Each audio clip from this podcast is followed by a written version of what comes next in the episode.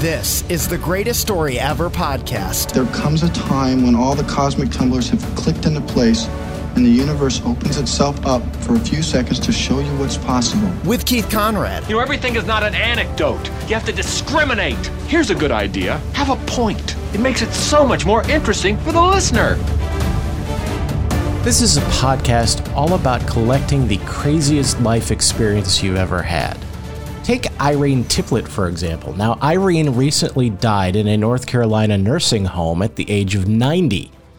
Irene had actually been collecting the final pension from the Civil War. Yeah, the U.S. Civil War, like Abraham Lincoln and all that. Triplett collected $73.13 a month from the Department of Veterans Affairs as a helpless adult child of a veteran reference to her mental disabilities and her father, Private Mose Triplett. One observation here $73.13 seems a little low, but I, I, guess she obviously would have had other income streams. Plus, it was from the Civil War. Mose Triplett initially thought for the Confederacy, ending up in the 26th North Carolina Infantry Regiment in early 1863. An illness en route to Gettysburg left him in a, in a Virginia hospital. Of the 800 men from his unit who went on to fight at Gettysburg, all but 66 were killed, wounded, or captured, so things worked out for Mose. Triplett left the hospital as a deserter, traveled south to Tennessee, and then switched to the Union side as part of the 3rd North Carolina Mounted Infantry. At least Mose finally ended up on the right side. Good for him. The Wall Street Journal reports the regiment was known for a campaign of sabotage against the Confederacy in uh, targets in Tennessee and western North Carolina, where Irene would end up, ironically enough. In 1924, at the age of 83, he married Alida Hall, who was in her late 20s. Irene was born six years later. Mose Triplett died in 1938, and his wife in 1967. In 2014, the journal ran a feature on Triplett and her family, noting at the time she was the last child of a Civil War vet collecting VA benefits. And the same could be said of 16 widows and children of veterans of the 1898 Spanish American War. I would imagine that's probably uh, pretty dwindled by now. While you're wrapping your noggin around the fact that there was still a Civil War pension on the books, remember that President John Tyler's grandsons are actually still alive and he was president from 1841 to 1845. Uh, but that's a story for another day. Two people who also have an interesting story to tell are myself and my new bride, Misty. See, we were all set to have a relatively normal wedding on May 30th until COVID 19 shut down the entire state of Illinois. Since there were no groups over 10 people allowed, but we both wanted to keep our wedding date, we had to get a little creative. Hannah Stanley was nice enough to invite us on her radio show with co hosts Fred and Justin to talk about our story, just before the joyous occasion to talk about our plan. One of the things that people have been looking forward through over the over this winter has been wedding season. We didn't know what was going to happen, and as this has continued and continued, so many weddings have been postponed. Justin, you were supposed to be one at one last week or th- or this weekend. Um, I I keep this this coming week. This coming week. So I keep getting these. Oh, we're going to do it later. Oh, we're you know f- people who were supposed to stand up in weddings who were going to be down in Mexico Mexico. We're like, yeah, that got that got postponed. Then we stumble across a couple, Keith and Misty, who are joining us right now, who decided pish posh. We want to be married when we want to be married. And it was going to be small anyway. Um, and so, uh, welcome to Gabby Road, Keith Conrad and Misty Callahan, soon to be Conrad. Uh, you guys have decided to move your wedding. Not at all. You just decided to do it on video, not even on video. You're doing it live on, on Facebook and YouTube.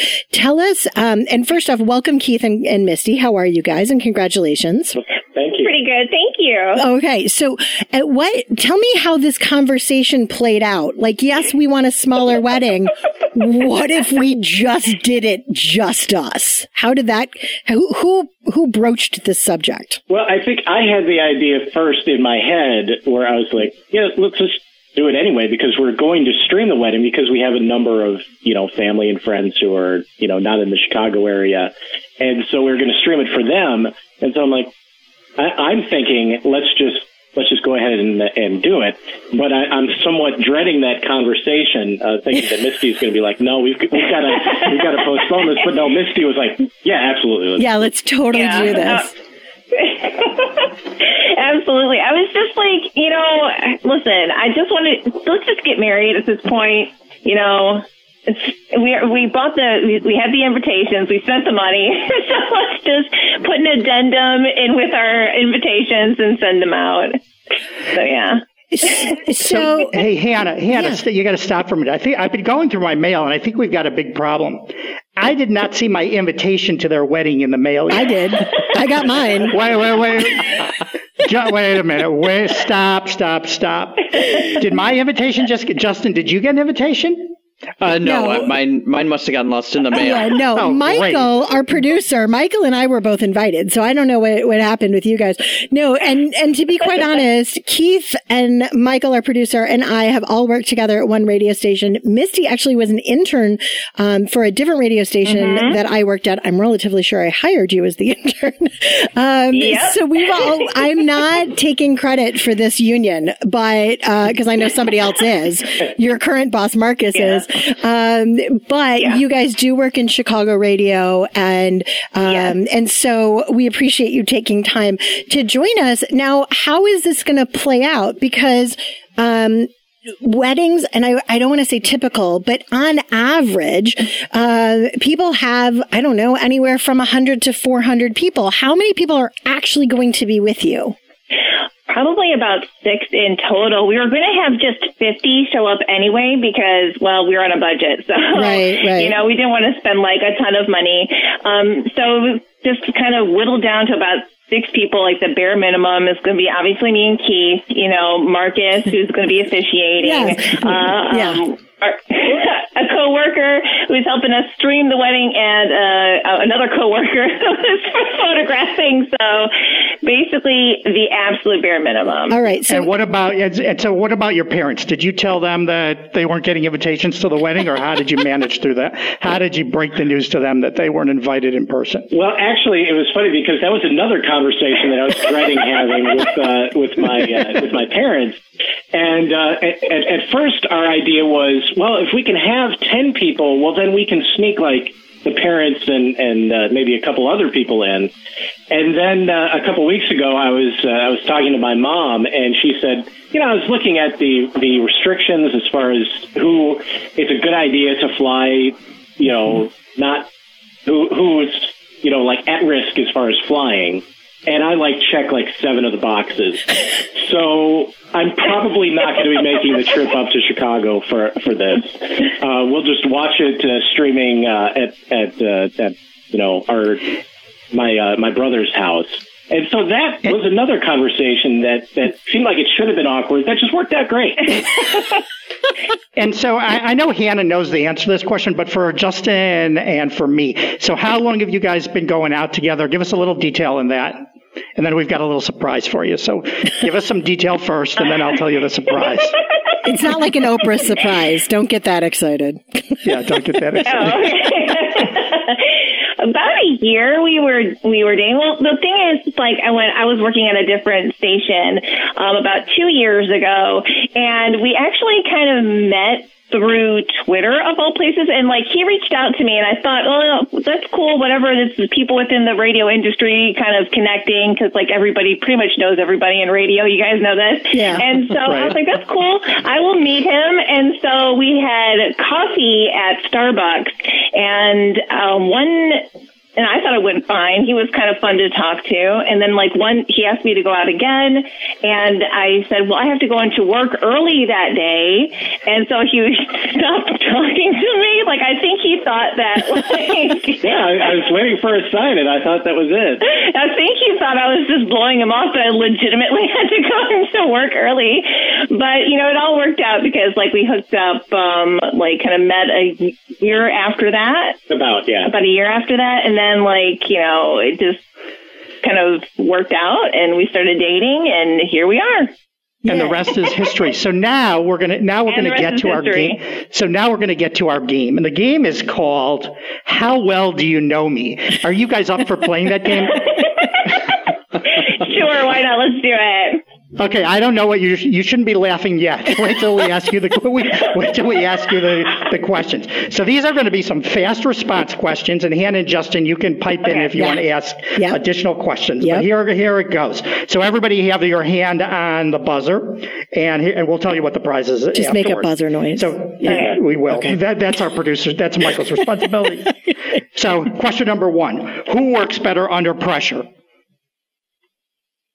Okay, that is way too slow. I, Dude, you got. I'm gonna okay, say Keith. let me, let's go through the. Let's go through this again. We're gonna play a game. Uh, I'm gonna ask the. I'll say it slower. I'm gonna ask the question, and then you guys are gonna respond really quickly. Okay, I'm raising my hand. Can I just answer because Okay. it's Keith? All right, let's move on. Okay, let's go to the second question. Yeah. we'll say Who- Keith.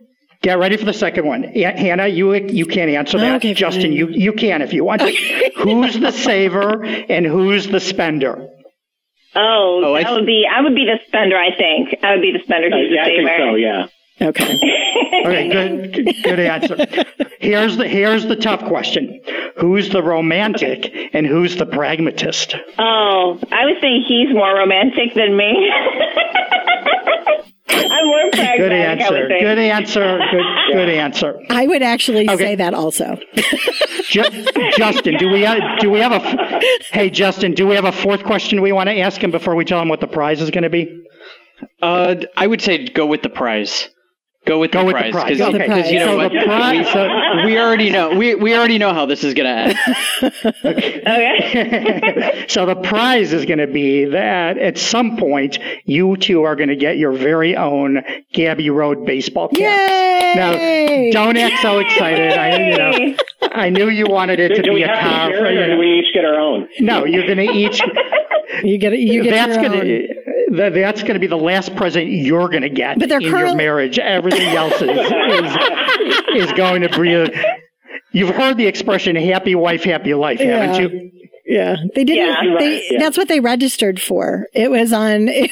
It, was on their their, Yeah. their their wedding registry on their Zola site. Was a so let's Gabby get a little hat. so, let, so let's get a little hey you guys let's get a little serious for just a minute so as you've as you've romanticized each other and figured out that you are each other's person how mm-hmm. how what do you think it takes to make your marriage successful? What do you each need to do? Well, I think the good thing about the two of us is that we're both rather go with the flow kind of people. Like I've always felt in just as a person that, you know, choose your battles.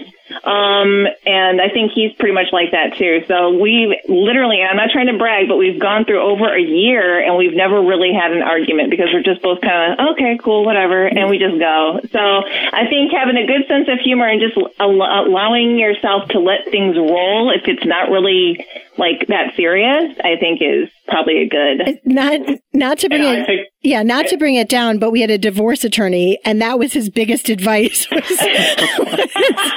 was- david glass from california high-end divorce attorney was a guest Yeah. on our show and what he said was you have to pick the things you need to fight about like you don't if it's not that big of a Yeah. deal let it go so good for you misty go keith Yeah, And I think my future wife is absolutely right. The day ultimately went off without a hitch, and about a thousand people have watched the stream online so far in about a week, which is way more than we ever would have dreamed of having at our wedding. Plus, we didn't have to pay for any food for any of the thousand people. If you think you can top that story, email me at greateststoryever at gmail.com. Until next week, keep being great. Actually, I don't like the sound of that. I'll have to come up with a better catchphrase than that. Gabatron?